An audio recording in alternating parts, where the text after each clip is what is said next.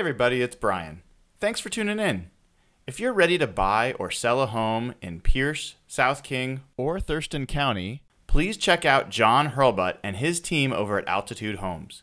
John's an old friend and someone I know you can trust. He will also donate five hundred dollars to Ben's Fund for every closed transaction. I know how hard it is to find a real estate agent who has your best interests in mind. John can be that guy for you and benefit a great cause to boot. Check them out on the web at altitude dash r e dot com slash h b. Again, altitude dash r e dot com slash h b. Or give them a call at two five three, two two two, two six two six. That's two five three, two two two, two six two six. Go Hawks!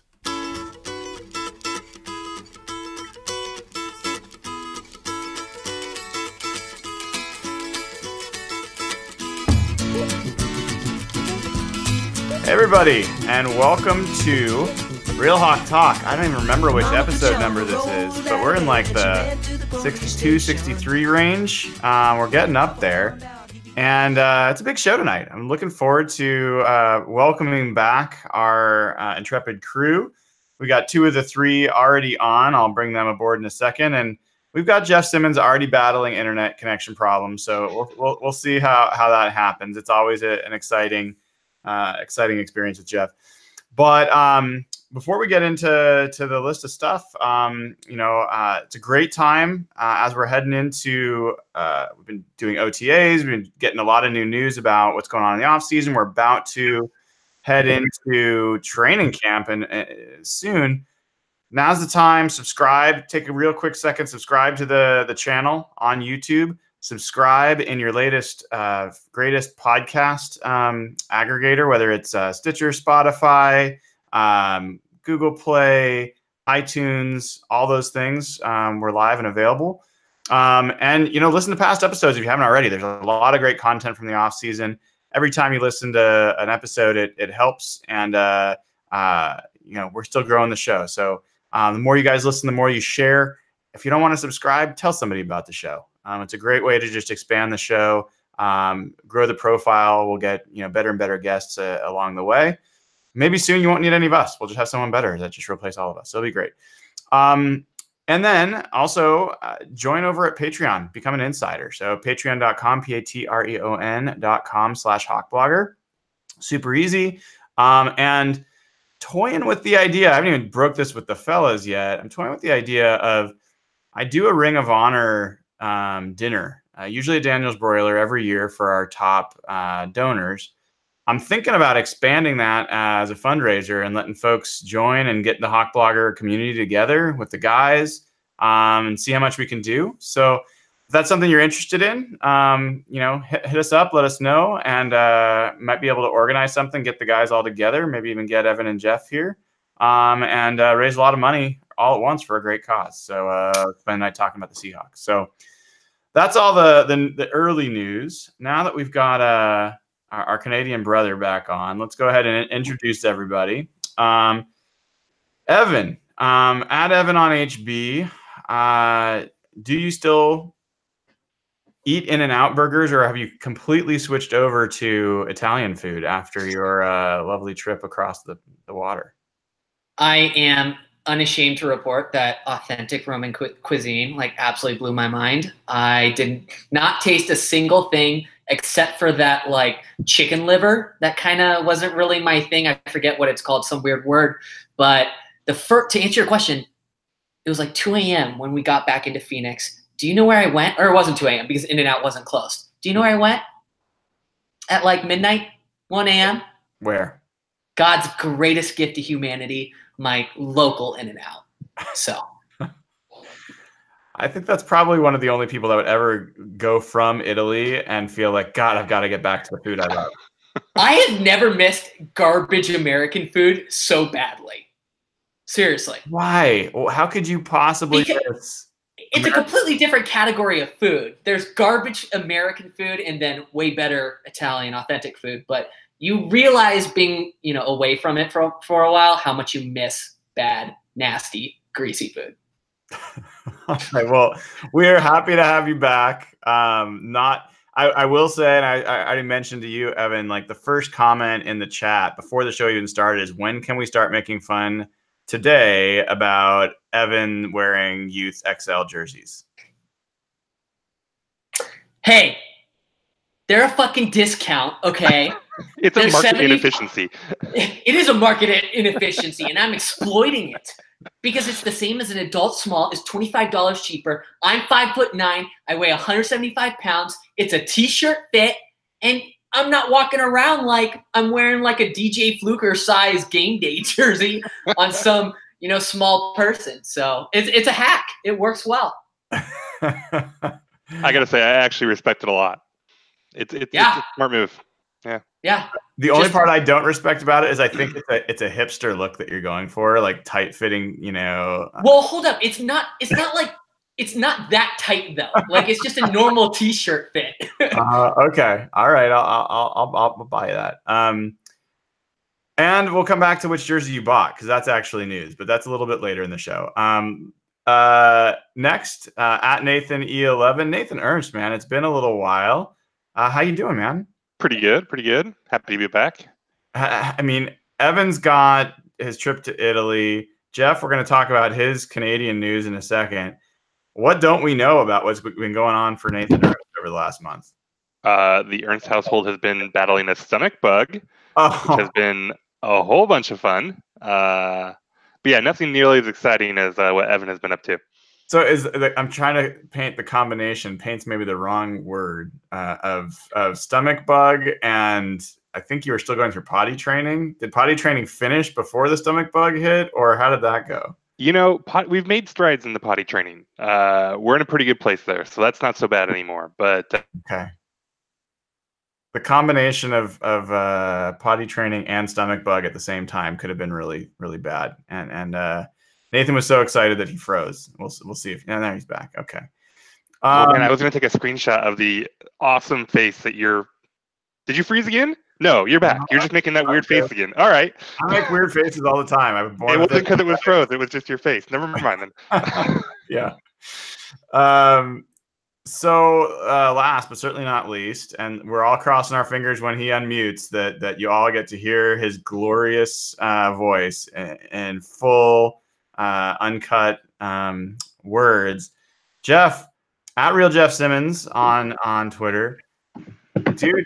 Canada, you know, I, I think I've uh, I'm right. All of the United States outside of the Bay Area is cheering for Canada to win the N B A title. How does that feel? Very weird. Wow, we almost got a full sentence. Am I, is it working? Oh, it was kind of okay. Yeah, so the Raptors have been irrelevant pretty much my whole life. No one's even known they exist. I remember I went to L A a couple of years ago. People were like laughing about how bad the Raptors were. It's weird having like the whole country here and cheering for the Raptors. It's it's so weird to me. And it's just crazy that they're playing against the Warriors, like the dynasty of our generation, and that everyone's cheering for them. It's so bizarre to me. They've been so irrelevant for so long. Like, you guys talk about Seattle sports all the time. Toronto sports might be far worse than that. And all of a sudden, we got a team in the finals. I was out celebrating on Saturday night. It was pretty cool. I didn't get to experience like, like what Seattle was like well, when they won. So it's cool. It's, we're in the finals. The game's at home tomorrow. We got home court advantage. I don't want to rub it in. I know you guys lost your N B A team, so it's cool. It's just cool. We got the finals coming up tomorrow night. These podcasts are great. These get me back on Pacific time. All the games start at nine p m here, so everyone's freaking out. I'm used to being up late, so it's great for me. But yeah, that's it's so exciting right here, right now. Yeah, it's pretty. I, I uh, as a longtime Trailblazers fan, I will tell you that that uh, being up by seventeen or eighteen points doesn't really mean much. So, and doing it in three straight games also doesn't mean too much. So, uh, yeah, even doing it halfway through the fourth quarter, it can just all go wrong. I mean, it's I I really still haven't seen anyone be, be able to. Uh, it's really a shame that Pro Basketball Reference is nowhere near as useful as Pro Football Reference dot com is. Like the way you can break down stats, but like you cannot. Anyway, I don't know that there's ever been a team that's been up by seventeen points in three straight games in the playoffs and lost all three and got swept. Like, that's just weird. So, uh, you know, that's been a little painful. I, I wish you guys the best. I really thought the Bucks were going to be the team that that got by and, and actually the one. So did I. The Warriors. But, man, enjoy it while it lasts, for sure. Um. All right. So, guys, uh, we got a lot to cover. We're going to, obviously, we're going to talk about um, – Going to talk about some of the latest news, um, you know, even in, where players are signing, where they're not, including folks like Gerald McCoy. We're going to talk about um, Nathan and, and Evan were not here when the Ziggy Ansah, or they weren't at least on the show when the Ziggy Ansah signing happens. We'll we'll touch that based on that. We also haven't gotten back together since Doug and uh, Doug retired. Um, Cam uh, as well, although Cam, I think we pretty much have already talked about. I don't think that was really new news.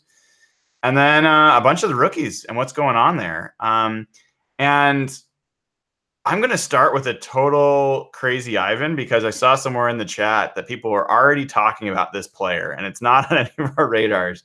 But I want everyone on this pod on the record right now, before training camp, before you see him, is Rashad Penny going to be a good player this year? Yes, no question. And what does that mean to you, Evan? What does a good player mean for Rashad? What does it what does it mean for Rashad Penny to be a good player this year? What does a successful season look like? I'd probably yeah. say one K plus rushing yards. If if he can split, you know, the bell cow role with with Chris Carson, or maybe even if Carson goes down, he assumes that role. You know, four plus yards per carry would be awesome. Um, what we really want to see, at least in my opinion, from Rashad is is that explosiveness that we saw, that burst towards the end of, of the twenty eighteen season. There was a lot of talk early on in the twenty eighteen season that uh, I'm, I'm not sure if this was confirmed, but that he was like a few pounds overweight. I think maybe Pete even talked about it briefly in a press conference. I could be hallucinating, but I think that, that happened. Did that happen? I think Nathan said yes. He was on the Russell Wilson offseason diet.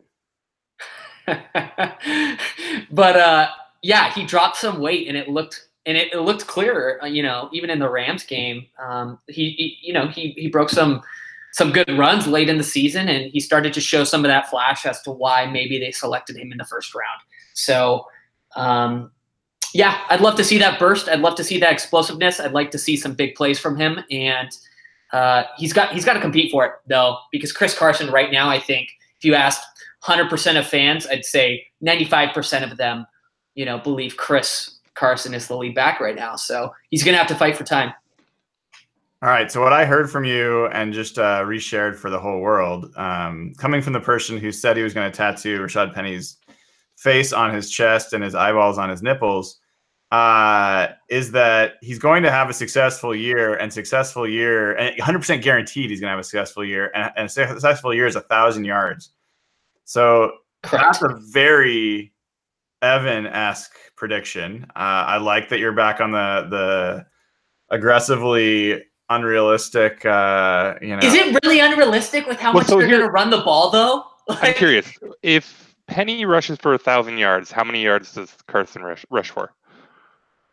Uh, depends if there's an. In- I mean, I'd say like eight hundred, and he has an injury. So you think that Penny's going to get there through injury? Yes, probably. All right. Carson is nursery had a surgery. We we don't know all the details about that. Who knows what will happen there. Nathan, I come coming to you next. Will, on record, will Rashad Penny have a successful year, and how do you define that? Is that for me? That is for you, Nathan. Oh, um, no. Because running backs don't matter. And so this idea of a good year for a running back, I mean, I don't know that he's going to do anything that most Dude, running backs... answer the question, man. You know what we're talking about. The analytics nerds. Oh, my God. Relative to his importance, like, you, like, can we agree he was not good last year? Like, right? Like, he wasn't good. I'm going to say he he he was he will not have a good year, because they are going to try to run him, and running is ineffective, and that will hurt the team. That's and so he will have. Question. That's a different question. Come on, play. Well, what is good though? Like, what are we considering good then? What do you consider good? Um, relative to the position. If he, if he can have a positive E P, but then that's not even really fair to him because a lot of that's going to be about how he's used. But, um, I mean, he'll be fine. He was fine last year. He'll be fine. That's this the year. Most lukewarm take. Because he's kind of a lukewarm player. Like, oh, what? Okay, he busted that one run where he like reverse field and everything and came back around. That was cool, but like it was more than one run. I was sweating bullets in the Rams game because he had multiple breakaways. I remember this very well. Trust he's me. He's not. I mean, okay, like if you want to talk about him in comparison to Chris Carson, like how many dudes did Rashad Penny hurdle? How many times did he like? No, but like. Carson did it twice last year. Like, let's not, like, I know it's a stupid thing, but, like, how many dudes did he meet at the goal line, you know, hit him, bounce off of him, and then, like, you know, four or five yards move sideways until he could punch it in? You know, Carson had some of these ridiculous goal line carries. Carson was very effective in short yardage. Let me, and he didn't show us anything like that. L- let me ask you this way, Nathan, and then I'm going to move on to Jeff. So you have a, it sounds like you have a better opinion of Chris Carson than you do of Rashad Penny. Is sure. that, is that yeah, true? Yeah. Okay. So, rel- if Chris Carson is one hundred, like out of one hundred, I'm not saying he is, but just relatively speaking, where do you think Penny was last year relative to that one hundred? And where do you think Penny will be this year relative to that? And like fifty is like just an average running back? fifty is relative to where Chris Carson was last year. Sorry, oh. one hundred, one hundred being, you know, where Chris Carson was last year. fifty being, you know, half of what Chris Carson was last year. Where was Penny last year? Where do you think Penny is this year? sixty, sixty-five. And do you see any change? Do you see it's basically you expect the same player last year that, that you saw this year? Or this I year? mean, the, the weight loss thing is real. Um, this was something that, like, people thought about at the time because people said, hey, you know, Penny looks kind of out of shape. And people were like, no, he's just big and he's just a man. And then at the end of the year when he started playing better, he was like, yeah, I've lost like twenty pounds. And it's like, so that was real. And so maybe, maybe he gets a little improvement out of that. But, you know, I don't think running backs are the type that really have huge gains in their career. So no, I would not expect massive improvement okay. from him. All right. Did you give him a little bit of grace? He moved to an area with Matador nachos. With easy accessibility. As we all know, amazing Matador nachos. Best nachos in the world. I don't understand how that would encourage weight loss. Weight, I mean, weight gain. Weight loss, maybe. If he came in, it was like one ninety, and it's because he was like living above Matador. Matador. He gained weight from Matador. You understand that Nathan has no respect for Matador nachos. That plays a role in this whole... Matador nachos are the Rashad Penny of nachos. Oh, God. Okay. That's so disrespectful. That actually makes me angry. But I thought you liked Rashad Penny. Oh, you totally got the podcast. Uh, God damn it. You walked right into that, Evan. Uh, Jeff, help us out here. Save us and, and talk about football. What? I don't know, that was good. That was a good debate. Uh, you know the question. You'll answer it straight. You won't give me this bull. So, so on record, will Rashad Penny be a good player next year? And and how do you classify it? No. The answer is no. Okay. And I just think I think Penny will be a fine backup, but I think he's more of a volume player. And I don't know if he'll get the carries he needs to get that kind of volume. And he's not, as Nathan said, he's not the kind of guy who's probably going to like power through you. And he's he's going to have explosive runs and he's going to have big plays. But I don't think he's going to need to get the ball consistently. And I don't think the carries are there for him. I think Chris Carson's a really, really good player. And even Ben, who is very anti-running back, is very, very pro Chris Carson. And he was better statistically than like almost every running back in the league last year. So unless Carson gets hurt, I just see Penny as a backup running back, a change of pace guy, explosion. Maybe he'll take Mike Davis's role on third down, which was terrifying last year. But I just don't think there's enough touches around to make him a good player. So he'll be a fine backup with some highlights like last year, probably as long as he stays skinny and can stay on the field. And I know injuries were an issue for him last year. It was the first time he's ever gotten injured. And apparently mentally that was a problem. But overall, I'm going to go with no. I just don't think he's anything more than a backup running back. Yeah, well, I will say if if Carson, you know, Carson was one hundred last year, um, and I'd say Penny was maybe fifty um, relative to where Carson was last year.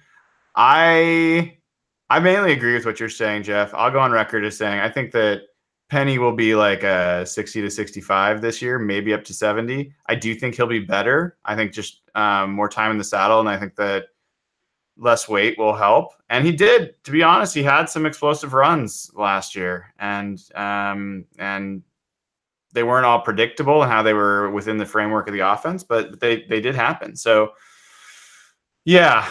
I really, I, I'm, I hope that on that first day in training camp, when I get to see the guys walk on the field and you get to really see them move and see the difference, that he jumps out, because he jumped out last year in all the wrong ways on that first day. He just looked like a very average player in every aspect, and he turned out to mostly be a pretty average player. So um, uh, I'm really hoping that I don't know if I hope Evan's right, because I'm a big Chris Carson fan. And I think he's undoubtedly the better back, um, and I would not want him to get injured. But um, I'd love Penny to to give us something to talk about. Um, so that was not on the agenda, but I love that the chat was talking about it, and uh, that that made for for a good conversation for us. Well, to one up. thing that I just want to in interject on super quickly. Yeah, Chris Carson will be looking for an extension next year. Think about that. Chris Carson is nearing the the end of his four year. I mean, he's entering his third year. So after this season. If if Chris Carson is the back of the future, we're talking extension next year. But you want Penny to, to I, I think, oh God, that's a whole topic that might absolutely blow Nathan's mind. But I, I think if you're looking at extending Chris Carson out off the twenty eighteen season, and he has, he replicates it in twenty nineteen, how can you say anything less than eleven or twelve million a year? That, I. I, I cannot have us have that conversation right now. Not yet. Not we are yet. not like we will. We will debate that later. But there is no way that we should be spending that kind of money on a running back. Um, and this is coming from somebody who's a, quite a big fan of the running game. So wait, he has two years left. Yes. So they'll yeah. trade him the next. He's entering his. I really though like. I mean, if honestly, we're talking like ten plus million. We can start the trade Carson talk now, right? And then no rush. But can you even get anything for a running back in a trade? What's that? Can you even get anything for a running back in a trade? I mean, if someone's going to pay him twelve million, ten to twelve million a year, you'd yeah, think. It, yeah, yeah. My God. Yeah. so you know so, they're going to do it right. It's going to happen. It is most likely that they will sign him and pay him money. Yes, that, yes. that is, and I just don't want to talk about it right now. It makes me sad. So, uh, and this coming again. I love Chris Carson and I love running game, but but I don't want to spend money there. So, uh, a lot of places we could go from here. Um, one of the things um, I want to make sure that we that we give some time to, because it's a pretty big deal, and it came came while you guys were gone. Was was uh, the news about Doug Baldwin. And um, before we we'll easily get caught up in everything else and, and lose time on that. Um, I want to give each of you guys a chance to talk about, you know, I think we all have been talking about on this show that it wasn't a huge surprise. This is something that we kind of saw coming. I think, honestly, this show was one of the first to, to see that this could be potentially coming. We were talking about this back in December um, as something that, that at least we were wondering about. Um, and it proved to be true. Um, unfortunately, or fortunately, depending on your perspective, I, I wrote a, a long piece on it. Um, got a lot of good feedback, and I appreciate folks that, that checked it out. But um, Jeff, let's start with you. Uh, you know, knowing it's not totally official yet in terms of his retirement, but it sure seems that way. Um, what's where? Where does Doug Baldwin fit for you in in, in the N F L? In, you know, history and. Um, you know, is he, is he someone that is Ring of Honor material for you? You know, and, and, and I, I want to hear from all you guys, like where you place him and, and what you'll remember about Doug Baldwin and how you remember him. Are you on mute, Jeff? Well, I definitely think he's Ring of Honor material. I'm off mute now. Can you hear me? Yep. We can hear you. Okay. I definitely think he's Ring of Honor material. I didn't watch the Seahawks in the Brian Blades era or the much of the Joey Galloway era. So he's the best Seahawks receiver I've ever watched since I started watching, which was around two thousand two. So Doug's one of my favorite players throughout this whole run of Pete Carroll teams. And even that two thousand, his rookie season, something about his story or something about his season just jumped off the page to me. And even through all the ups and downs of his career and some of his outbursts and even some of his like trolling of Russell, I always had a soft spot for Doug. It was something about his style of play. I always thought, I always told my buddies who are in Toronto, and there's not a lot of Seahawks fans here. People are fans of every team. I always told them that Doug, if he was on like the Peyton Manning offense or the Brady offense, he would have like numbers that went, took Wes Welker or someone like that back in those years, like through the roof. And they always laughed at me. They thought I was such a homer. They thought I was ridiculous. And then Doug had that fifteen touchdown season. I think it was twenty fifteen. And ever since that point, people started seeing how good this guy was. And just his route running was so special. And the way he was so good on third down. He's just such a unique player in terms of like how quick his feet were, how smart he was. I, even he admitted he had some ups and downs in his career and he battled with a lot of failures. But I think he's one of the best players, probably my favorite offensive player throughout this Pete Carroll era, if we ignore the quarterback for a second. And I think the Seahawks are really going to miss him, especially on third down. And it was just so much fun to watch him and watch an undrafted free agent just take over, become the number one receiver, become the alpha dog. And then the last year, he seemed to become the mentor of all these young guys and Tyler Lockett and David Moore. And just, I've loved watching him play. It's going to be hard to watch the Seahawks without him. We'll come back uh, around on on, uh, on this one and ask you, you know, if you have a favorite memory, a favorite, something that you'll, you'll think about. So uh, when you remember Doug, so, so uh, take some time on that one. Nathan, I know Doug's been uh, one of your favorite players. Same kind of question to you. How will you remember him, and where where does he fit in, in kind of Seahawks lore and, and you know general N F L legacy? Yeah, I mean, it's a little sad because, you know, like Jeff was saying about like what, what his career could have been, you know, on a team that uh, passed the ball more, you know, or uh, – and maybe you it wasn't like Doug wasn't utilized particularly well, but, you know, he he wasn't on a team that had that Welker role really kind of, you know, um, which he could have, I, I think, been, you know, far better than uh, he would have produced far more than than Welker or Edelman or, you know, a lot of those guys have in, in that role. So it's a little it's a little bittersweet because he was an amazing Seahawk. Um, one of my favorite Seahawks. So, uh, you know, obviously super glad he was a Seahawk, but then, you know, you kind of wonder about just what his career really could have been and, you know, maybe a, a situation that would have helped his numbers a little bit better.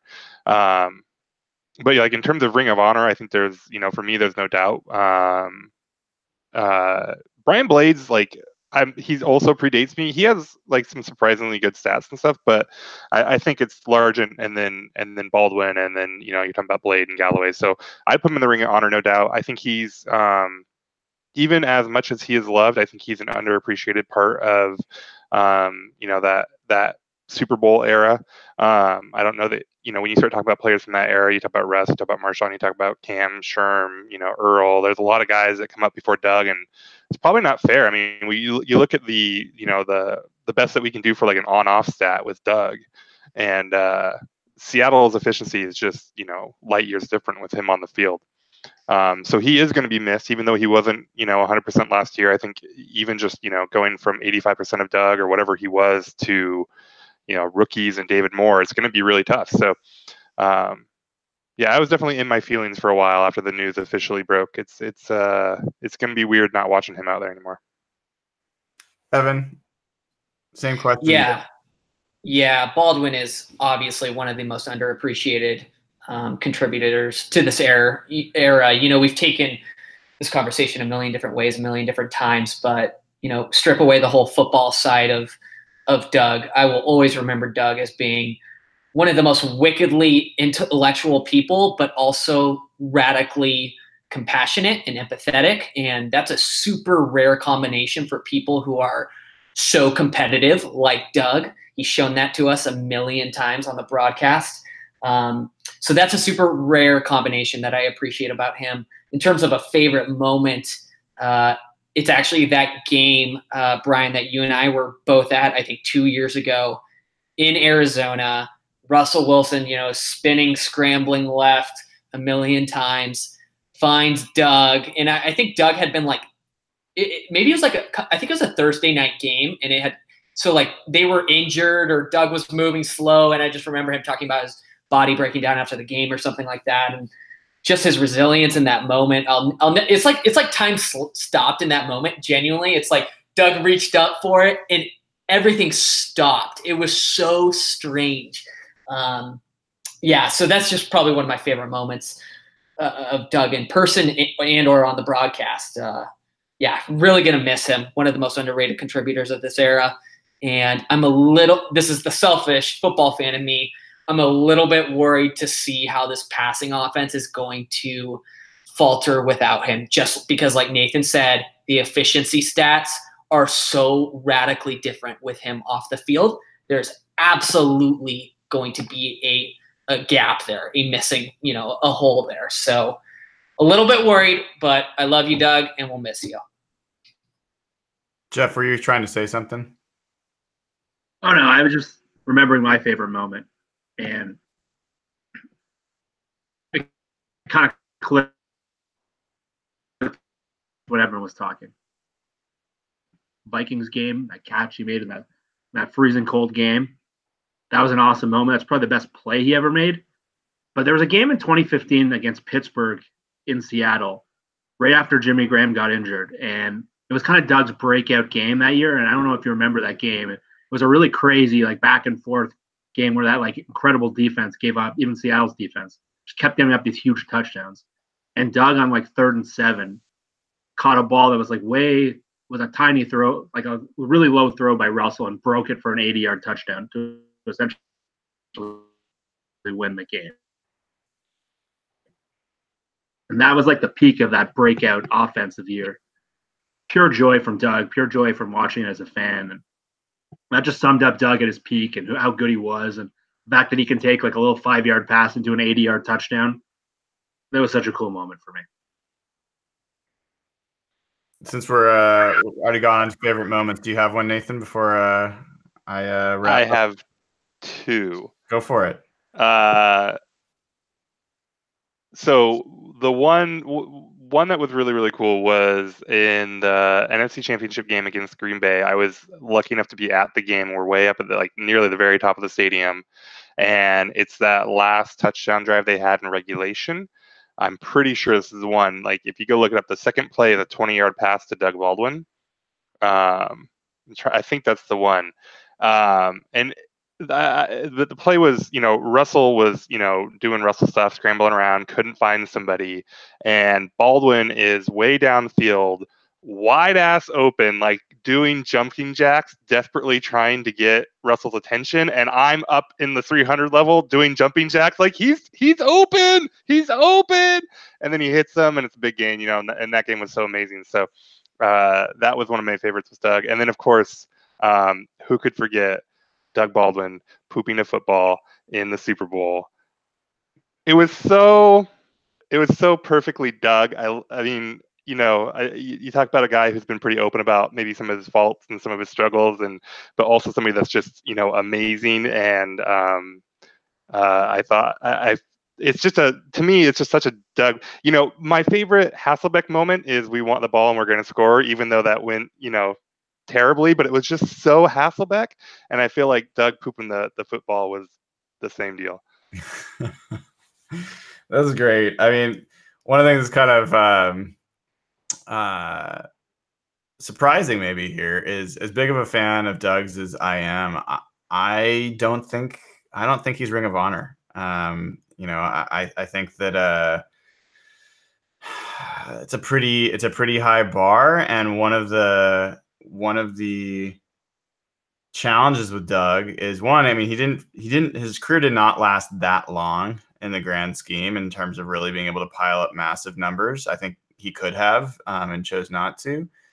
Um, and also, it's just kind of the nature of who he was as a player. I mean, I wrote in my article, but going back, and I think, I'm not sure people, I think it's not surprising, but if you go back and you look at the great plays um, in Seahawks history over this ten- tenure, you you go back and um, you know, in the N F C Championship game in, in Green Bay, everyone remembers the John Ryan throw to Gary Gilliam on fourth down for a touchdown. But there was a, you know, third and nineteen where Doug picked up twenty-nine yards earlier in that drive, or there would have never been the John Ryan to Gary Gilliam play. There's the, um, everyone remembers Marshawn Lynch rumbling to, to tie the game at the end of that comeback. It was Doug Baldwin that sprung him on a block um, on there, or Marshawn wouldn't have ever got to the end zone on that run. Like, Uh, everyone remembers Jermaine Kearse catching that touchdown to send us to the Super Bowl for the second straight year. It was third and seven when Doug caught a thirty-five-yard uh, pass from from uh, Russell that set up the pass to, to Jermaine. And you go on and on. You remember Richard Sherman running back an interception against Houston with, you know, one shoe. And you go back in that game when the Seahawks were getting their butt kicked, it was Doug Baldwin that they were backed all the way back at their own end zone. It was Doug Baldwin making a ridiculous catch along the sideline to keep the drive going. It was like one of their first first downs that they had earned. And then all of a sudden, like so many other times when they were scuffling, one first down turned into two, turned into scores. And that's just kind of the player he was. But they were never – it was very rare for Doug to be the guy that made the play that everybody remembered and that won the game. And and I just think that it's going to be hard looking back for people to really appreciate. I think you have to do one level deeper of analysis, and most people are too lazy to do that to, to really put him in that elite category.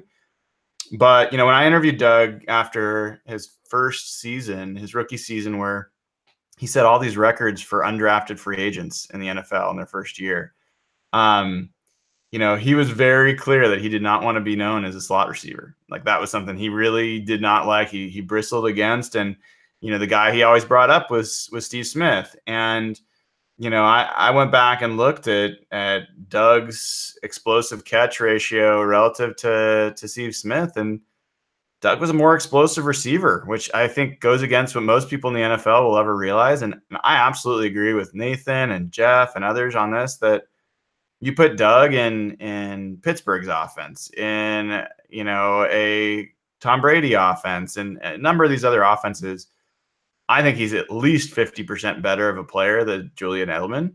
Um, he might be twice as good of a player as Julian Edelman. And and uh, so it's been great. I'm definitely going to miss him. Um, I think he's he's I would say he's a class act because he is. He's he's a class act that's had some incredibly unclassy uh, moments throughout his his. That's career. How amazing Doug Baldwin is, is that he could poop a football on the Super Bowl and we'll still call him a class act. Yeah, I mean, even in the same interview, the guy can just be so eloquent and say all the right things and then just totally act like a four-year-old, you know. uh, like, it's amazing. Uh, but yeah, it's it's It's been a pleasure. I'm definitely going to miss miss uh, watching that guy play week to week, and uh, glad we got a chance to to talk about that before we kind of move on to so so now what? Like, the Seahawks drafted three receivers. We started hearing a little bit about them. Um, you know, you've got D K Metcalf that I think somebody on this pod is a pretty big fan of, if I'm not mistaken. Like, might yeah. even be tempting fate already. Is that right? I haven't bought the jersey yet. You have not bought the jersey yet. It's in the shopping cart. It's in the shopping cart. What is going to be the clincher for when you press pr- buy?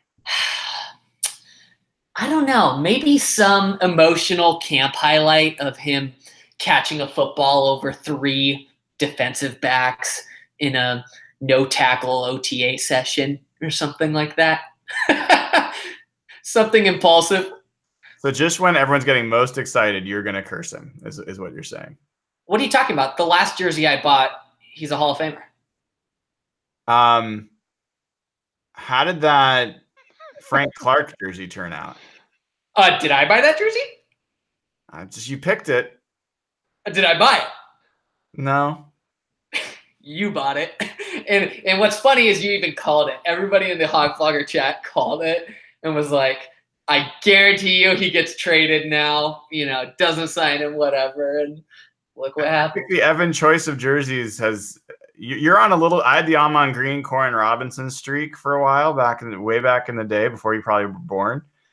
You've got at least Rashad Penny and Frank Clark back to back. Who was who was before Penny?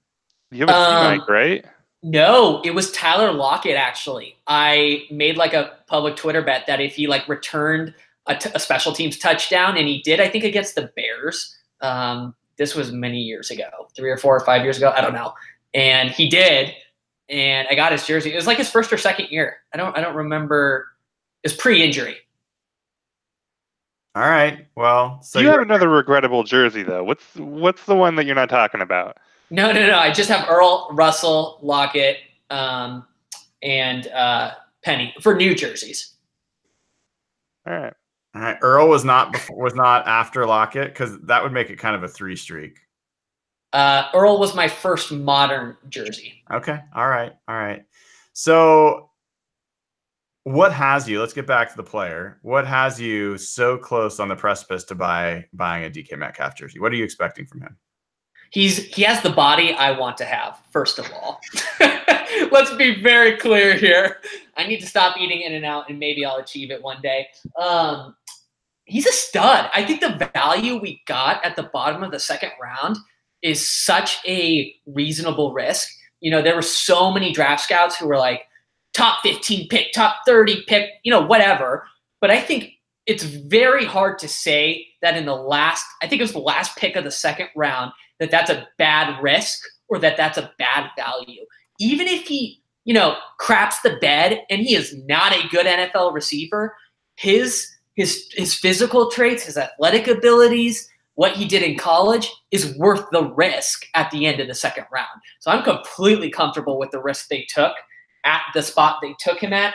With Doug Baldwin retiring, I think, you know, they've been looking for this big, fast receiver forever. They tried to get in Jimmy Graham. Jimmy Graham was obviously not successful here in Seattle, even though the nerds will try and tell you otherwise. He was not what they expected him to be here. They've been looking for this person. It was first in Percy Harvin trying to get him a dynamic receiver. Then it was Jimmy Graham. It might be D K Metcalf. It might have been a young receiver who was fifteen years old when they traded for Percy Harvin. And the Messiah has come, ladies and gentlemen. That's all I have to say. twelve hundred receiving yard, yards and eight-plus touchdowns. That will be a stat line for the twenty nineteen season. As a rookie? As a rookie. Dude, he will like- be targeted extensively. Extensively. Oh, Evan, you are so. What, wait, what were the numbers again? I missed it, dude. Like twelve hundred yards. Uh, no, no, no, I take that back. I take that back. eleven hundred receiving yards. twelve hundred. Oh, that's a big change. It is. It's a big change. Jones is like nine hundred. That's where you go. No, I felt so I didn't feel confident in the just, last one hundred. He's just going to recreate Doug Baldwin's best year ever as a rookie. That's all. I mean, he's going to be, by when it's all said and done, it's, he's going to be far better than Doug Baldwin. Uh, and that's no disrespect to Doug Baldwin, though. Doug Baldwin, you just broke Brian. No, no, that's no, it's not. That's disrespect to Doug Baldwin. No, Doug Baldwin that's is a stud. That's a lot of disrespect. And we will always appreciate him. D K Metcalf is just going to be really freaking good. I think you broke Brian there. Doug Baldwin was really freaking good. Yes, he was. And I cannot wait to play this podcast in four years when we are extending him at twenty million dollars a year. It's going to be great. Okay. Oh, all right, Evan's back. Italy brought Evan back. All right. Oh, I had to recharge. I'm back, baby. I, yeah. I think the draft also brought Evan back. He, he, John Schneider had something to crow about, and, and that gets Evan charged up. So, um, and actually speaking to John Schneider and, and deleting all his t- negative tweets has has given him new life. Uh, no idea what you're talking about, Ryan. No idea what you're talking about. So, uh. Jeff, before I know where where Nathan's going to go with this, uh, what what are you thinking about D K Metcalf, and and what what are you expecting based on what you've seen so far? Um, I'm cautiously optimistic. I know that's kind of probably the middle between Evan and Nathan. Everyone who's been at Seahawks O T As have been raving about him. And the thing is, they, they can't do much in terms of coverage. They're probably not doing much in terms of like extensive route running and trying to stop him. I think he's the kind of guy that's going to flash as a rookie, but he's a raw player that runs a limited route tree. But I think with Russell's deep ball, he is a very, very good fit in this offense. His best route is probably the go route and how he can perform in the red zone. So I think he'll be a pretty productive rookie because the Seahawks really need a split end opposite Tyler Lockett, who's going to move around the offense a lot more. And I think he'll eventually usurp whoever, it's Jaron Brown or David Moore, who might open as like the opening day starter. I think they will find, and Pete is pretty good at finding like unique roles for rookies and not asking them to do too much, kind of designing what they do well and kind of basing the offense around that. So I think he'll have a flashy rookie season, but he's not, I don't think he'll anywhere be anywhere close to what Evan said. And I think he'll score some touchdowns. He'll have some big plays, but I don't think he's ready to be that like every down starter quite yet. But I'm optimistic about him. I think this is a very good fit for his skill set. I think if he had to be in a position where he had to run every route and had to be in like a sixty, seventy percent passing offense, I think he would get exposed a little bit. But I think like the play action game and with Russell's deep ball, I think he actually could be a pretty productive player. And I'm really excited to see him play. He's such a, he does have like the Calvin Johnson skill set. He's not going to be anywhere close to that, but he's maybe the most exciting Seahawks offensive prospect in a long, long time. He's flawed. Did you say he wasn't going to be a starter week one? I don't think so. Who's starting over? I don't. I don't know. I'm not going to say I'm going to agree with it. I think they're going to start Jaron Brown and Moore. Ugh. I, I yeah, I know, but it's Brian Schottenheimer we're talking about. It's not uh, Sean McVay. I think he'll win. He'll win the job by week four. Interesting. Well, uh, Nathan, uh, there was a rookie, not so uh, second round pick, not so long ago that was getting a fair amount of hype uh, during the O T As, and then um, found a uh, a four wheeler to drive, um, an A T V between uh, that and training camp. Um, What's your confidence level that, that D K Metcalf will make it to training camp and, and, and actually walk out on the first first day of practice? I have a high level of confidence that he's not going to crash an A T V into a tree. Okay, it's, it's you know it's a non-zero chance, but it's it's probably real close to zero. Okay, good. I just needed yeah. to get that off my chest because let's face it, that's that's uh that's been tough to recover from. So, um. Everything I've seen is that you are not particularly high on Mister DeKalen Metcalf. What, what, what about him is giving you pause, and and how much of it is him, and how much of it's just uh, the makeup of the Seahawks offense? Uh, I'm super excited for D K Metcalf. Like, I see the exact same thing everybody else sees. He's huge. He's blazing fast. He's going to play in an offense with Russell Wilson. Like, it's very exciting. Where's the butt, Nathan? Where's the butt? But, but what? But that can be interpreted very weirdly. But like someone very smart recently said, I think that the risk, like where they took him was appropriate for the risk with him, right? Like they took him at the bottom of the second round, and that's perfect because while he is very big and very fast and has a clear fit in this, this offense, there are big question marks. Like the dude didn't produce. And I know that in like trying to trying to predict N F L production based on college production is usually very foolhardy. But with receivers, there is a floor, like or, or there is a like a, a low bar that if you don't cross, they just don't have good years or good good careers. Like that he will be the only receiver who has caught less than six hundred yards in a season in college that has gone on to be a highly productive N F L receiver, right? Like, I mean, I I looked at from twenty ten to twenty fourteen, so it's just four years, but those players have had enough time to mature. And if you go back farther, maybe you'll find one or two exceptions, but like pretty much nobody with as little production as he had in college goes on to be successful. And, like, it's not close. Like, even if you take his injury shortened year last year and you project it out and say, what if he'd been healthy the whole year? You're still talking about, like, two players in that twenty ten to twenty fourteen span, Doug Baldwin and A J Green. Very good. Very good exceptions. So maybe you can get hopeful there. But, like, there's just a lot in front of him. He he has a lot to learn. You know, the, the, the beat writers got a little pissy today because they tweeted out a video of him running a route. And people were like, oh, wow, that's a bad route. And it was a bad route. Like, it's an O T A practice rep. So, like, who knows? But, like, it wasn't good. So he's got a lot to learn, and he is going to end up being a big outlier if he does go on to be very successful. But, you know, you can totally see why they took the risk where they did, and you can totally see how he can end up being a very good player. I will say, for strong disagreements, stop talking about Calvin Johnson. No one is Calvin Johnson. Don't compare people to Calvin Johnson. Don't compare people to Marshawn Lynch. Like, just stop some of that stuff. It's it's silly.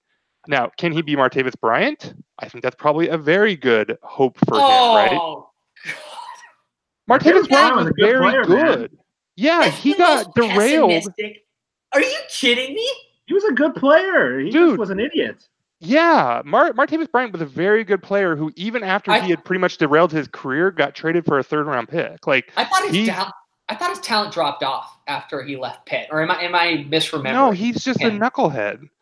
He, okay. Yeah, like the reason that Martavis Bryant hasn't continued to be good is because he's just done stupid stuff and can't get along with coaches and who knows what else, right? I think he, he got suspended for a year and all that, so I think drugs or whatever, but um yeah, like that's realistic, and that could very easily be what he ends up to turn out to be like. But the, the Calvin Johnson stuff, just stop stop no, that's hey nice. Yeah. hey I think Josh Josh is weighing in on the chat, and I think he's got it he's got it best said here, where he says that uh D K is like Calvin Johnson without the gap in his teeth.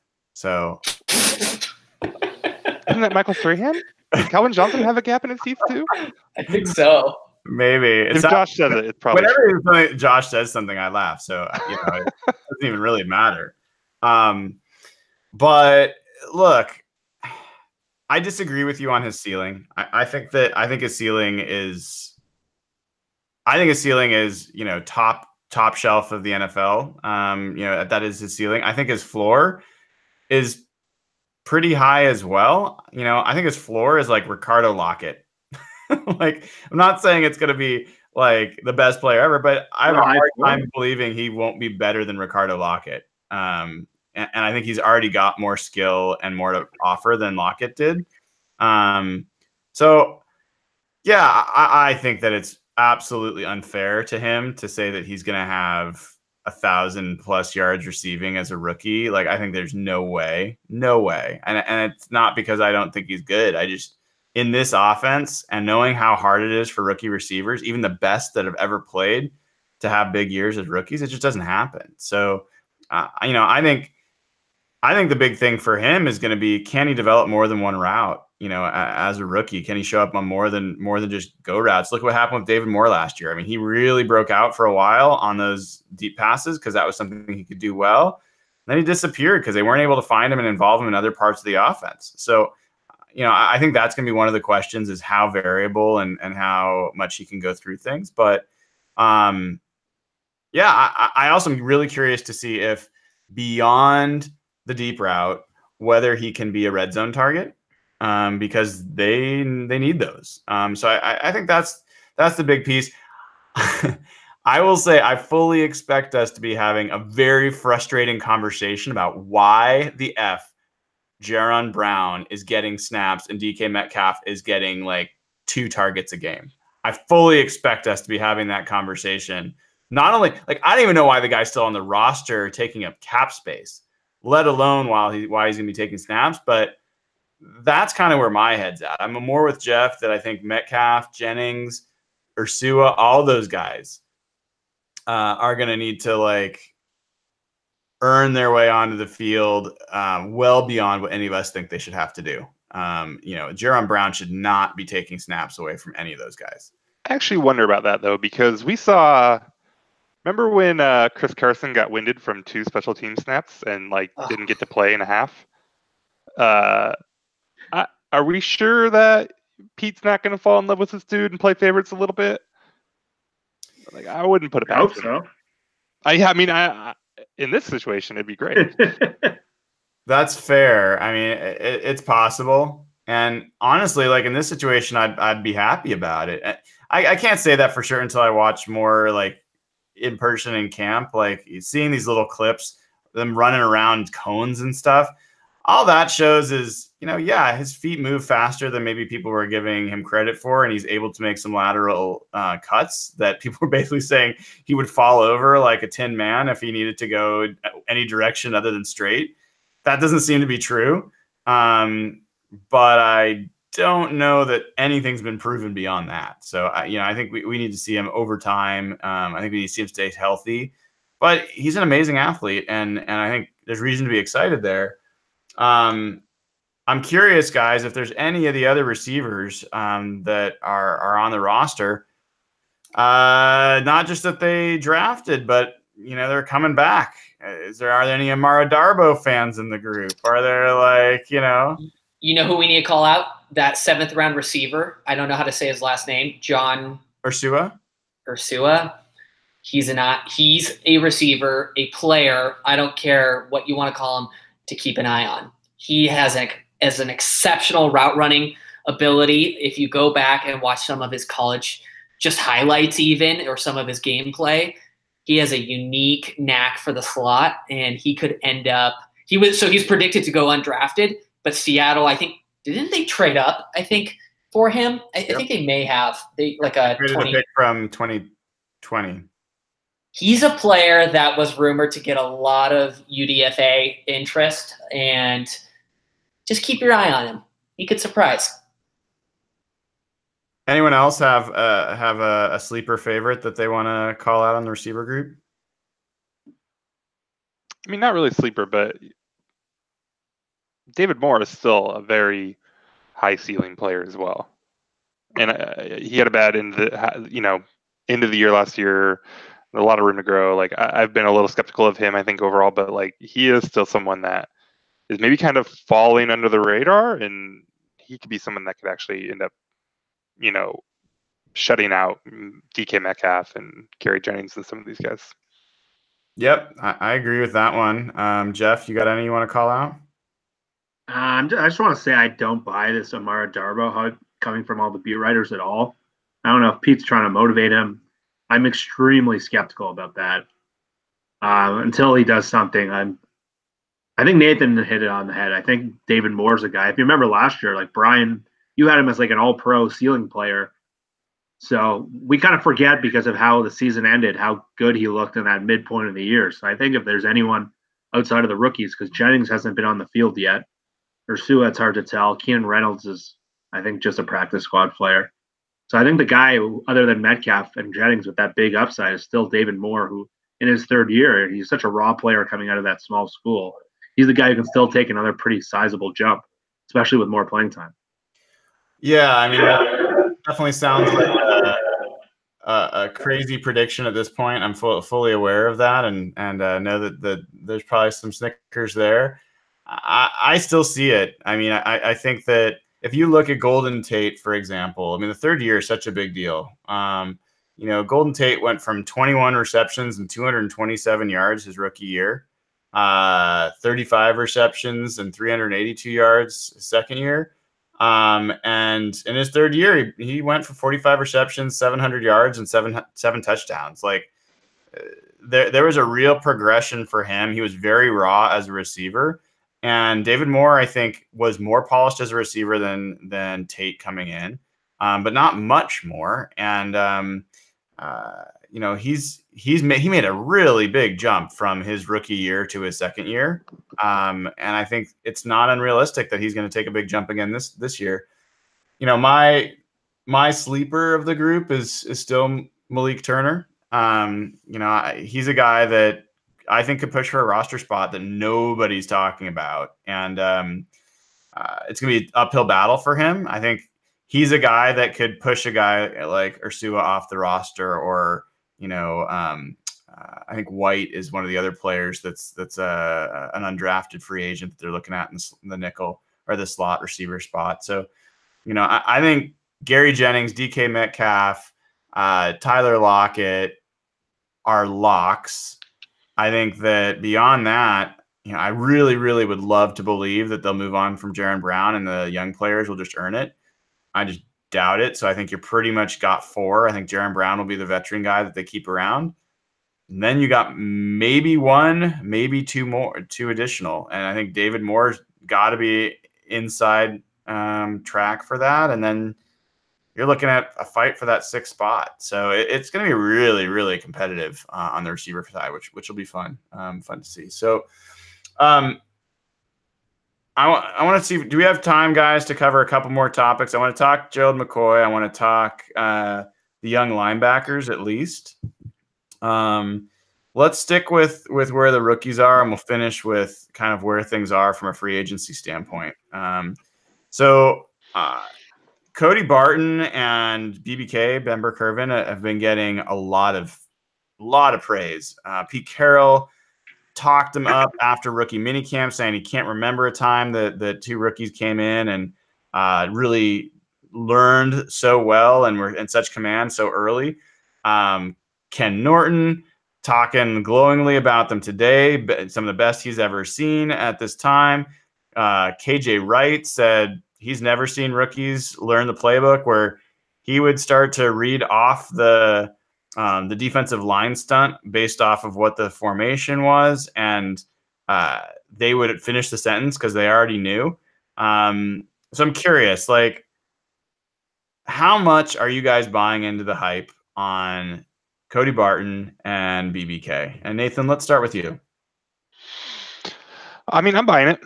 Um, I like them both a lot. Um, they're very different, but um, yeah, I, I, I really liked Barton. I think he's kind of flying under the radar a little bit. I mean, I know they're getting a bunch of praise, but he wasn't the, the sexiest pick that they made, and not one that's talked about a lot, but uh, he just seemed like a really good player. Like, you know, finds the ball a lot. Like, players go backwards when he tackles them. You know, he, he stops guys. So uh, I was excited for him when they drafted him, um, and that he's doing well. I like I, that. Makes a lot of sense. I would say that it's possible that, you know, maybe they're talking these guys up to soften the blow for when they trade Bobby. Um, but I think that either way, they're they're probably, I'm sure they're doing really good. Do you think, I mean, do you really think there's any chance that they trade Bobby? Not really. Not at this point. No, I don't either. I mean, it's almost too late now. Yeah. Yeah, we're going to take a quick detour on the, the Barton B B K thing and talk about this for a second. So, so between these two scenarios, I give you one choice. Um, out of these two, which is more likely that you're, you're predicting will happen? One, that they sign Bobby Wagner. Uh, actually, I'll give you three choices. One, that they sign Bobby Wagner uh, to an extension. Two, that they franchise Bobby Wagner next year um, and then potentially let him walk after that. Or three, that they don't franchise him and they just let him walk next year. Which of those three do you think will happen, Nathan? I think they extend him. You think they extend him? They sign him, yeah. Uh, Evan, where are you? Which of those three do you think is going to happen? I think it's in the order you said. One, two, three. Okay. And Jeff? I think they should extend him. I think the smart thing to do is probably number two. Yeah, which is franchise him. Like, there's yeah, no doubt that that is the right that is the right roster management strategy. There's there's yeah. zero in my mind. There's zero doubt that's the right way to run the business side of it. It's a terrible way to run the relationship side of it.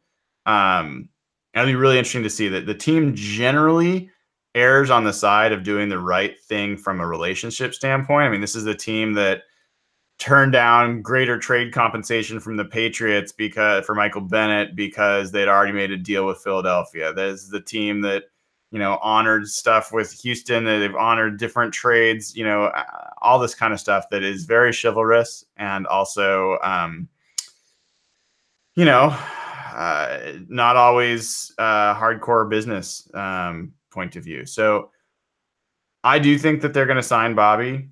Um, I'm I'm really hoping that it turns out that that's money well spent. It's really hard for me to see. Like, God, that guy in New York really screwed us. I mean, he get he signs Mosley, he gets fired. I don't know that anyone else would have gotten that money. I, I think this would have been a much easier decision if, if Mosley hadn't gotten that money. Um, so. Well, it's crazy because he like blew the top off the linebacker market by like three or four million. Like that's pretty significant. But can't can't Schneider use that as a negotiation? Like the deal was so bad, the G M got fired. Yeah. It was such an outlier. So, like so, I'm so glad you. Yeah. I'm so glad you brought that up. One one deal that. You know, I kept being reminded of that reminded me of this situation was the Sue deal. Do you remember this big mega Sue deal with the Dolphins? And it was his hit on free agency and everybody was losing their minds about him. And he got like what is it, like twenty-one, twenty-two million a year at the time. That was insane at the time for a defensive player. I think he was the first defensive player to ever break twenty million a year. Um, it, that was a deal where, speaking with different agents around the league, they would tell me saying, hey, this isn't even going to be used in negotiations because it's so out of left field. It's not even reasonable. Now, is the agent going to accept that? Is the team going to accept that? Who knows? But that has happened before. Um, now, it's, I don't think it's going to happen in this case. Bobby Wagner is literally on record saying, that's the deal to beat. I want to set the market. So what's setting the market? Above seventeen point five million dollars a year. What's that kind of going to probably look like? eighteen million dollars a year. And, and yeah, I mean, one thing there too is, you know, other agents maybe would have looked at that Sue deal and realized it wasn't realistic, but Bobby's agent is Bobby. And so who knows how he's going to look at that. Good point. Yeah. I, the only, I mean, it, let's just play it out. If, if John Schneider were to take that tack of saying that's a, we're going to throw that deal out, the Mosley deal out, it's irrelevant. And we're going to go back to what the market was before that. Bobby won't sign. He'll walk.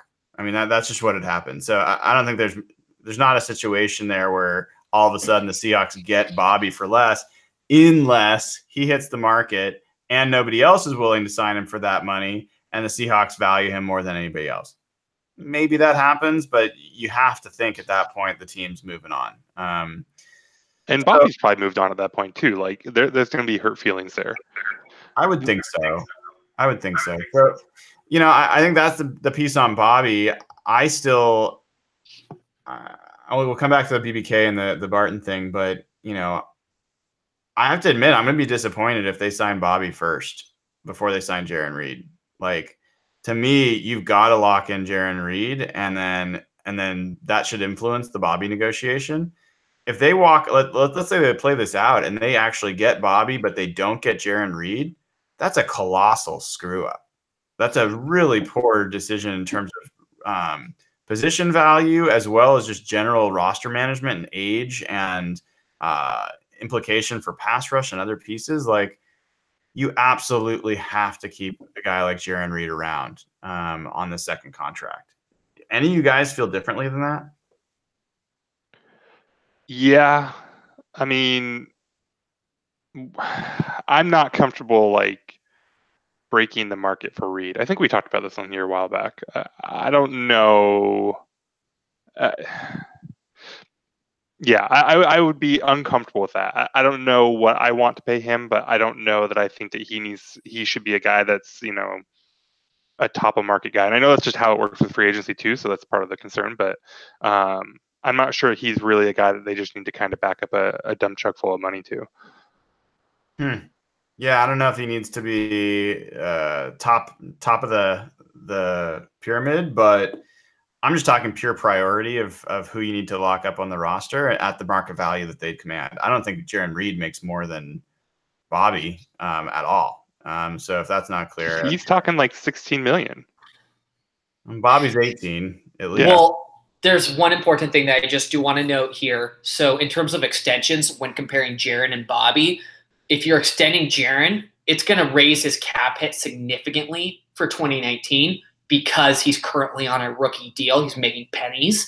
Whereas Bobby, it can be structured because he's currently making a lot of money that it will actually open up cap space for twenty nineteen. So that's something to keep in mind when thinking about these deals. Yeah, it's a good point. I, I just... You know, I see people saying that they want they want to see Jarran prove it for another year. I get it. I mean, I, I've said on this podcast before, I don't expect Jarran Reed to to do ten and a half sacks or or more every year. That that's not the expectation. But if you wait for him to prove it again, the price uh, his price is going to go way up. It doesn't. It's not like you get to say, I don't want to pay fifteen or sixteen million for him now. I want to see him do it again. Guess what? His price is going to be like eighteen, nineteen million if he does that. So, um. I just think it's a no-brainer. He's young. He's durable. He's a great leader within the locker room. He's produced, and he's gotten better every year. If that's, and, and he plays in the interior line, and he has eclipsed ten sacks from the interior. Even if he only does it once in his career, the fact that he's got that as a ceiling or that he can do that, I just I don't know who else you know you, you, you sign um, if, if that guy's not a priority. So I definitely think that that he's got to get in there. And this relates a little bit to, well, I can take this in all these different directions. I, I want to finish on the, the the Cody Barton B B K stuff, and then we'll come back to this. Um, but but uh, Jeff or Evan, you know, Cody Barton B B K. Any any? Are you guys buying the hype? Yes or no? Jeff, you go ahead. Uh, I'd say yes on Barton, no on B B K. I think B B K to me is more of like a Heath Farwell kind of player. Maybe a little more upside, can play more different linebacker spots. I don't think I see him much more than that. Like Nathan, I think Barton, the way they're talking about Barton and the way, like I know Brock and Salk were just raving about him. It reminds me a lot of how K J Wright was being talked about as a rookie. And that's, when that pick was made, to me, that was a natural spot for him. It's he's K J's replacement long-term. I'm, and I think he's a guy that can shift inside like K J did in his rookie year. I think he started his first ever game inside. And I think he's the kind of like high ceiling, low, high floor player that I think will be, they haven't really had good backup linebackers since the Super Bowl years. They've been running out like Brock Coyle and Austin Calitro. And I think having a guy that can play K J's spot if K J's knee flares up or Kendricks isn't around, I, I think there's a lot to like there. And I think he's your long-term starter at that spot. And that hopefully is beside Bobby. I don't know if the hype is real, but, but, you know, there's no better two linebackers to learn from and to study under than Bobby Wagner and K J Wright. That's super exciting to me. One player we're completely forgetting about is Michael Kendricks. I know his situation is up in the air, but I don't think he even has a, a trial date uh, or a sentencing date scheduled. So I, I, I'm, I'm excited about this position group. I think the linebacker group in the Legion of Boom era was severely underlooked and un, you know, you know, shadowed by Richard Sherman and all the D Bs. And it's just exciting to have some young talent at the position. I think K J Wright, this is probably his last year as a Seahawk. I know he signed a two-year extension, but I highly doubt he sees the next year of his deal. You never know what could happen with Bobby. So I'm excited to see some young talent there, and they've got some good guys to study under. Yeah, I I, I will say I'm not buying the hype yet. I'm I'm happy that they're they're doing well. I've got to see them. Like, they're both a little bit undersized, especially B B K. Until the the pads are on and we're seeing these guys actually get off of blocks, N F L blocks, and get to to backs and make plays, I'm not buying it yet. To me, they're both special teams players until I see more. Um, and I hope, hope, hope I'm completely off on this, and and that they are great, um, and that they're, they're they are these next generation of linebackers that can step forward. But I'm not there yet at all. Um, so you just didn't like them as college players then? Is that basically it? Yeah, I mean, I, I, on the Barton side, the thing that has me most intrigued with Barton is, is how high the Seahawks took him. Um, they don't take linebackers that high, uh, other than Bobby Wagner, you know, was the only guy that they took close to where um, Barton was selected in the third round. And um, look, Barton, like, he didn't really sniff the field his first year, second year. It's kind of a similar argument you're making about D K Metcalf, uh, Nathan. Like, uh, but I don't know that that production, the wide receiver, the wide receiver, like that minimum production thing is not like. Uh, I would not take that and try to apply that to other positions. Maybe you can, but like I have not seen any evidence uh, of that. Yeah, I'm not. I'm not taking the exact numbers. I'm talking about the progression as a player. He wasn't playing at some Alabama powerhouse or Georgia. He's playing at Utah, which is a good football school, but not great. But was struggling to get to on the field physically. He was not, you know, super gifted in that way. And, you know, even his junior year was not a, as much of an impact player as his senior year. That he had a, a good solid year. Even then, the people that followed the team, uh, even Barton himself, did not expect to get drafted where he got drafted. Um, I, I just, I need to see it. I need, like, I think the Seahawks, the Seahawks drafted at the position that they saw the value, which makes me interested. But they definitely drafted far higher than where, where you know, the average, uh, where his production really seemed to to to prove. So I, I just. I have questions there. B B K, I watched a lot with the Huskies.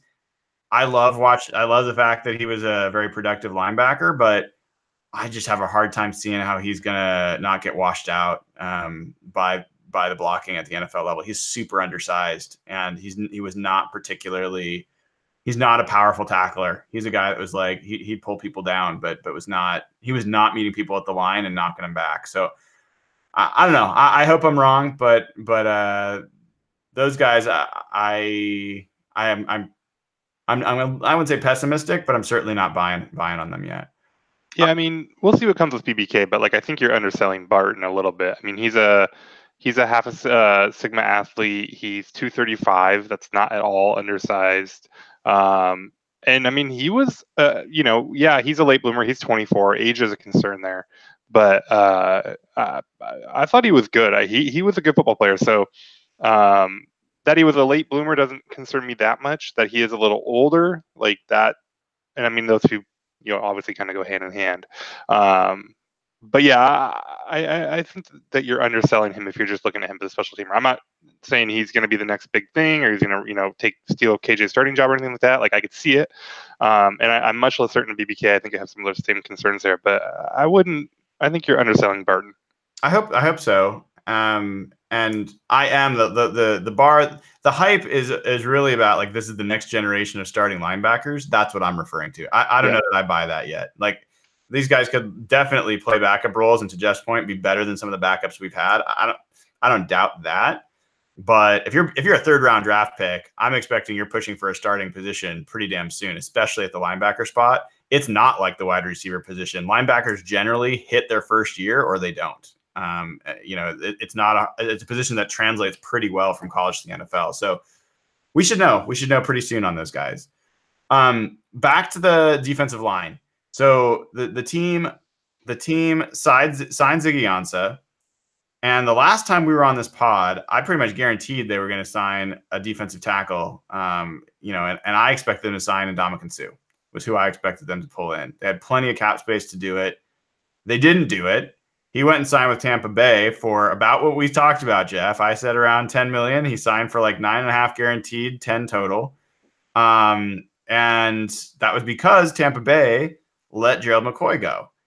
And that was the dream scenario from my perspective. You know, get Ziggy Ansah, get Gerald McCoy. You don't even really need him, but you have the space for him. Bring him here on a one-year deal. Uh, that's a guy where you combine those guys together in, inside and out and the other players you've got on the roster. I think you have to feel really, you'd have to feel really, really good about where the pass rush would be.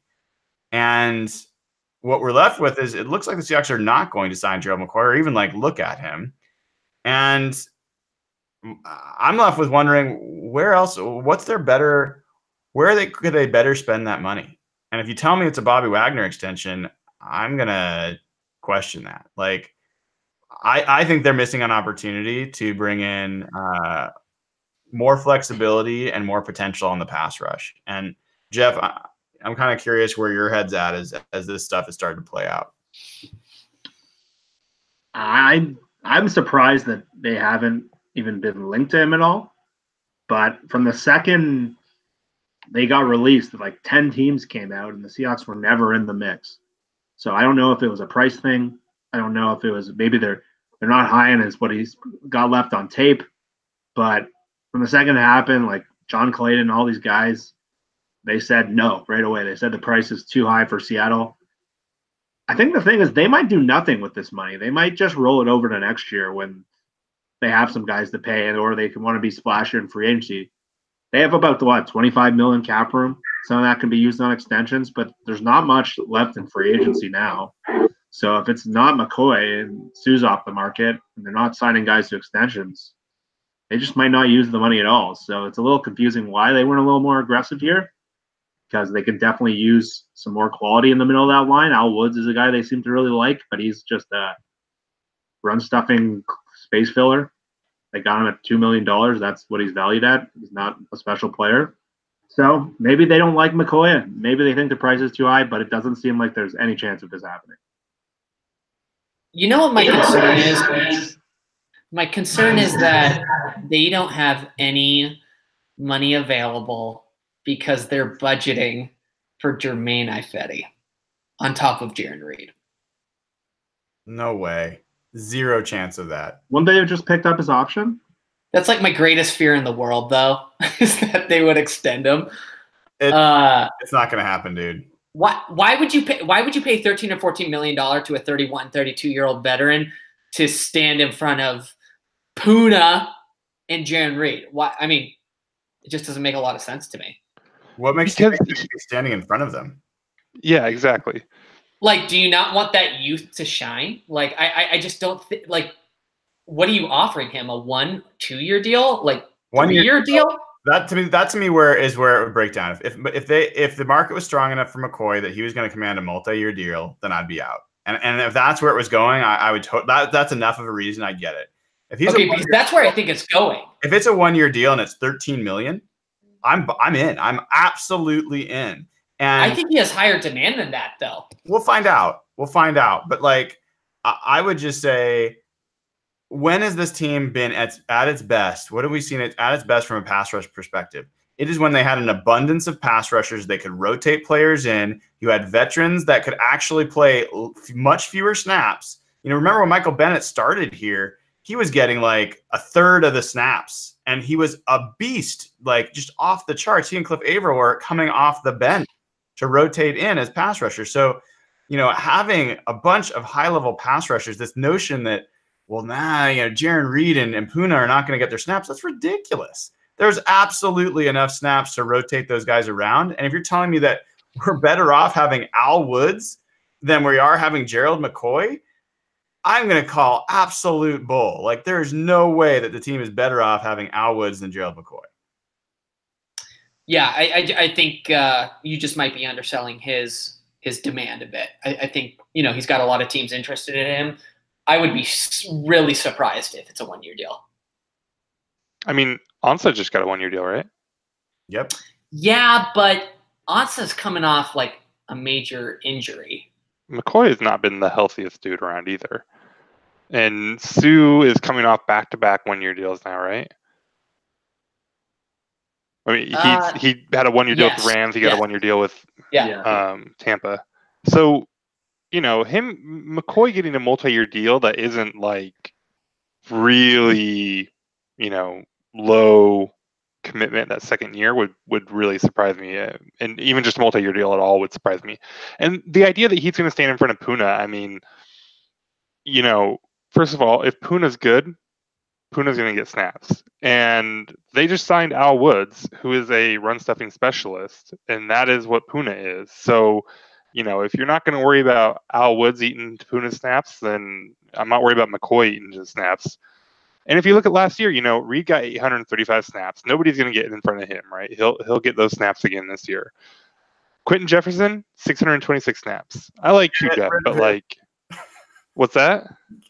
Get rid of him.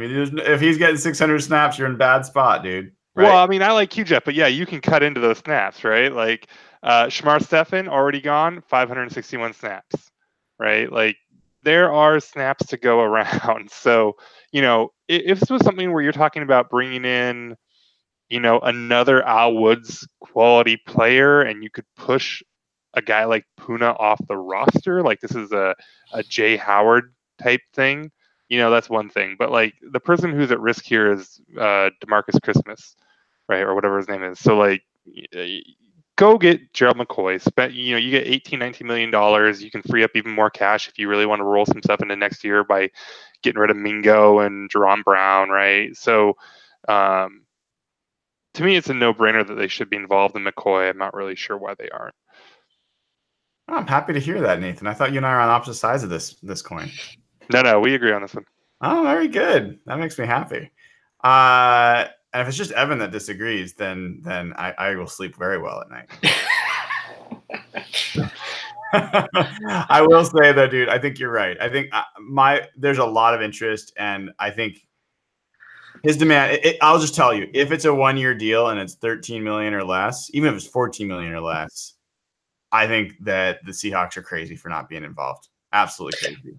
Would you rather have Sue at what he got no. or McCoy at fourteen? No. Sue, Sue like, he he's someone I would like to have better than Al Woods. Um, he is he is at least as good of a run stuffer and mm-hmm. a more disruptive interior presence. So I think there's a reason he's getting ten and, and Woods gets two.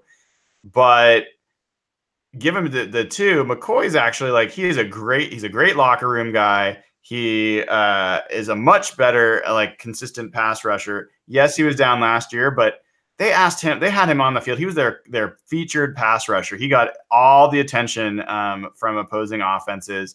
You put him in a rotational position, I think that he would pop. I think he's got more to, to give there. So he's just a much more dynamic player overall, and I think with less risk. So, you know, he's another guy that if you could get him on a one-year deal, there's a chance that you could get a nice, decent comp pick for him when he signs elsewhere next year.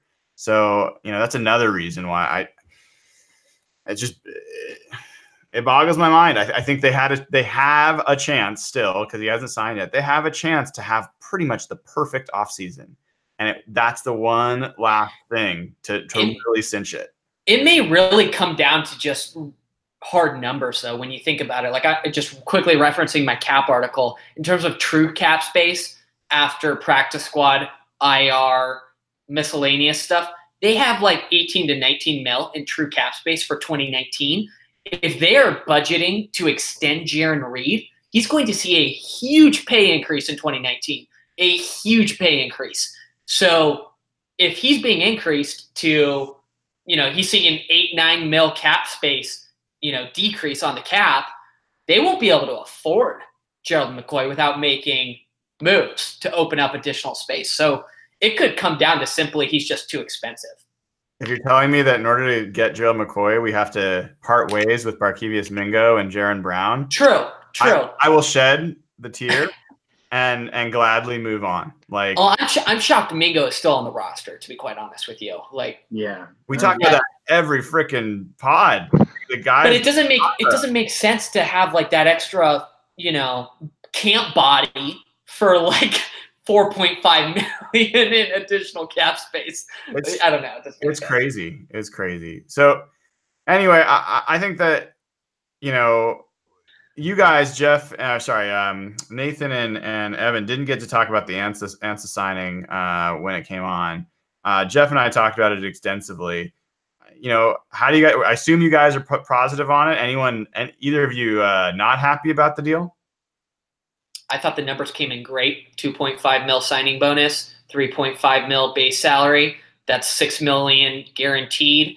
Um, one point five mil roster bonuses, two of them. So if you look at over the cap, anybody who was, there were some questions surrounding this. If you look at over the cap, it has them listed as like an eight point seven something cap hit.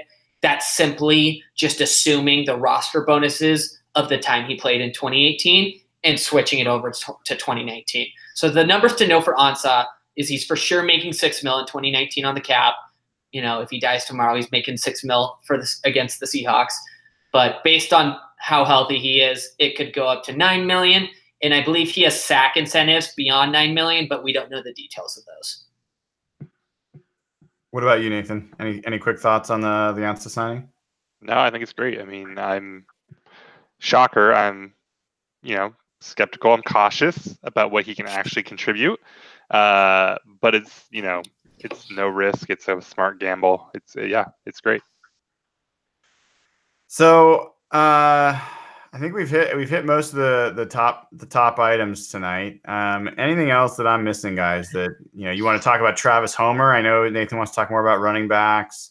Uh, Travis Homer will have a better year than Rashad Penny. Travis Homer will have as good a year as Rashad Penny. The running backs don't matter, and so whatever he gets, whenever he gets on the field, he'll be just as good. Uh, Josh wants to talk about backup Q B. I don't. I just don't want to talk about it. Yeah, that's really depressing. I've heard. I've heard Paxton Lynch is fucking terrible. I've heard like he can't. Like it's like a news flash, Jeff. I know, but like, I just heard he's beyond terrible. No, like, no. John Elway is a Q B guru. He's good. He's good. I heard he looks like like a giant ostrich out there, but like can't hit like a hitch route. Like, Geno Smith is not a bad backup quarterback. I, I'm not, not I bad. I would take Geno Smith one hundred times, one hundred times over Paxton Lynch every day. I don't know, man. Geno Smith had an opportunity to replace Eli and somehow will look worse than Eli. At least like, he can run. He's not a bad backup quarterback. Paxton Lynch can run. Oh, bullshit. Like, three he can miles run. An hour. He's an athletic quarterback. Oh, that's like a giraffe running down the football field. All right, a giraffe real. might be better than Oscar. I mean, so is Kaepernick, but like these dudes, he can run, he can move, oh, stop he can it. scoop. He's got run. sneaky speed. You just run wildcat with Geno if Russell goes down. Geno is not a wildcat quarterback. Come on, man. Geno, like, that is like borderline, like like it, racially insensitive. So he he. He is a, but I do remember in the preseason last year with the Chargers, he owned us. He made our backup quarterbacks look foolish because he was, he was, well, he made our defense look foolish. But I definitely was envious of having a veteran Q B that knew what he was doing. Did um, he really? Oh yeah, he owned us in the in the preseason. Um, I don't remember that. Yeah, the Chargers I, last year. Yeah, so I I think there's no doubt that he wins it. I think the I think Paxton Lynch is as bad as Jeff's saying, and will go down in history as a great Seahawk because he's the guy that the that Elway traded up for to get our draft pick in the first round that we were able to turn into uh, a bunch of other valuable picks. Um, One of Evan's favorite players. That's right. That's right. Um, otherwise, uh, you know, we haven't talked about Michael Dixon, but I, I think we'll leave that for another day. I mean, there's he's having a very quiet offseason. I can only imagine he's going to come out and you know, somehow figure out how to punt the ball six miles in the air. Um, Can but- I just say how excited I am about our new kicker? I am so stoked to have a cute, a good kicker. And you guys should be too. You should be excited. How come, no comment. Let's not. How come you didn't buy a, a, a kicker jersey? There you go. Ooh. No comment. I have no sassy yeah, rebuttal. Put your put your money where your mouth is. Yeah. Um. All right, fellas. I think we're uh, we're at the end. I, I will close out with um, a nice quote from uh from Mister Dwayne Brown uh, in his press conference this week that said, "I actually think our O-line has a chance to be the best in the league." What a turnaround! What changed? What changed? Mm. Yeah, I, I think uh, I think we will find out. It's interesting that all of you just kind of accept that as a real statement um, of possibly happening. Um, we'll they, find were, out. They were top ten last year, weren't they? They, depending on how you wanted to look at them, they rated very well. Yeah. And yeah. Ayupati is getting good reports. He's probably better than Sweezy. He, yeah, I think I, I think talking about guys that fans are sleeping on a little bit. I think Ayupati's good, and then um, he had a lot to say about um, is it Hayes or Haynes, Phil Haynes. Phil Haynes. Yeah, yep. He said some good stuff about him too. Yeah, it's a matter of uh, whether he can stay healthy. Uh, I think that's gonna be a big, big piece of it. So, hey, fellas, uh, thank you uh, again, folks. If you haven't subscribed, please do. Uh, it takes two seconds. Click subscribe on the YouTube channel. Share it with other people. Write a review. Really quick way. Uh, it's great to see those show up on iTunes. Um, it helps us out as well. Uh, subscribe on Spotify, Google Play, um, uh, iTunes. Did I ever say that? Stitcher, all that good stuff. You know where you listen to the podcast. Um, and then, you know, join up on patreon.com slash hawkblogger. Uh, if you're interested in, uh, if we were to take the time to organize uh, a larger Hawk Blogger get together as a, as a fundraiser for, for Ben's Fund, um, hit us up, let us know on Twitter. Um, let us know in the chat and other places. And, uh, we'll see about, uh, getting the guys together for something like that. Uh, probably after training camp, you know, or right around the training camp when we can talk about what's going on. So, uh, with all that, thank you and, uh, have a wonderful night. Go Hawks.